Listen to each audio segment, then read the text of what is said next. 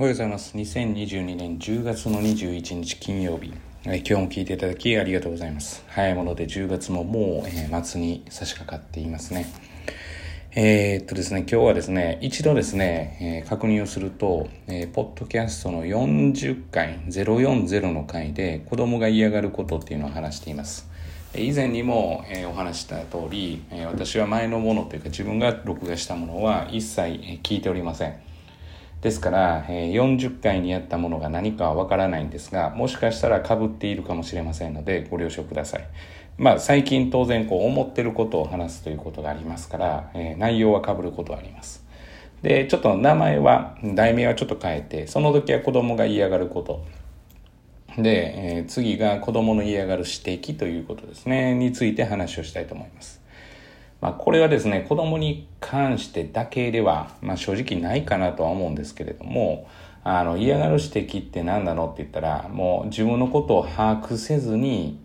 えー、要は指摘されることを、えー、とてつもなく嫌います。結局ですね、えー、分かってないのに、えー、要は指摘をされるまあもしかしたらそれを理由にして話をしているのかもしれないですけれども、まあ大体嫌がってますね。一番危険なのが、例えば単身赴任で、えー、お父さんが帰ってこられて、えー、分かっていないのにもかかわらず、勉強してない、お前点数悪いやんけ、というふうに指摘される。いやいやいや、まあ確かに良くはないんだけれども、えー、どういう状況でどういうふうなことで、え、この状況になっているのかっていうのを知ろうともせずに、その指摘だけされてもっていうのが、まあ実は、えー、子供にとっては正直なところなわけですよね。これはね、もう子供に限った話ではなくて、大人でもそうで、まあ仮にですね、えー、聞いていただいているお母さんが、えー、家事全般をされてて、まあ、たまたまですね、帰って、えっ、と、旦那様が帰ってこられた時に、えー、洗い物をしていなかったと。まあ、様々な状況があるんだけれども、おいおい、洗い物してへんやんけ、とか、おいおい、ここちょっと汚いやんけ、なんて言われたら、いやいやいや、その状況にまず至った理由があるにもかかわらず、そこを咎めず、そこを見ずに、要はやってないことを咎めるってどういうことっていうのと同じだっていうことです。ということは、現状、例えば学校の授業がこういう感じで、こういう風な運びになって、今この点数になってる。いや、それは、あの、悪いっていう事実に変わりはないんですよ。例えば良くはないと。例えば2、30点取ってたら良くはない事実は変わりがないんですけれども、それがなぜそうなっているのかっていうことを、えー、や、やっぱり一緒に考えてくれるからこそ指摘されても、まあ納得がいくっていうところなのかなっていうふうに思っています。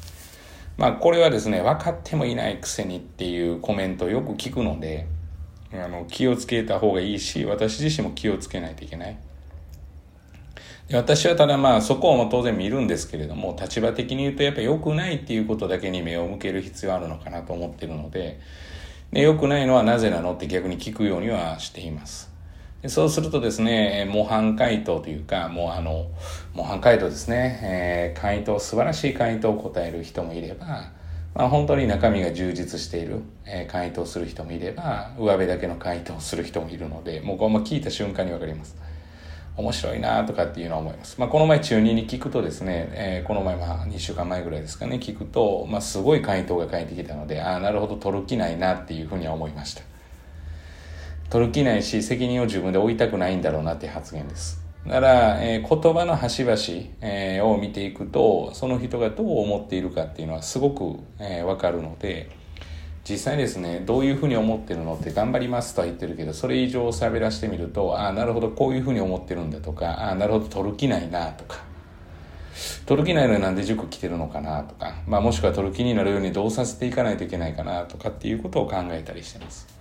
だからまあ、あの、実際どうだったのっていうことをやっぱり話してもらえる関係でないといけないかなとは思ってるので、私自身もやっぱり相手の状況がなぜそうなっているのかをしっかり把握して、まあ、指摘ができればなというふうには思っています。えー、本日は以上です。今日聞いていただきありがとうございました。えー、こちらのですね、チャンネル登録ではないんですけれども、えー、ポッドキャストのフォロー、えー、していただけると非常に嬉しいです。またですね、ご相談も受けたまっております。もしくは感想だけでも構いません。えー、以前ですね、えー、寝る前に聞きましたっていうようなコメントだけをいただいたっていうのもあるんですけど、そんなんでも本当に反応があるだけで非常に嬉しいですから、まあ、何かしら反応していただけると嬉しいです。えー、ではですね、今日はこれで以上とします。え、本日一日がですね、皆様にとっていい一日となることを願いまして、また次回ですね、月曜日となりますが、お会いしましょう。では、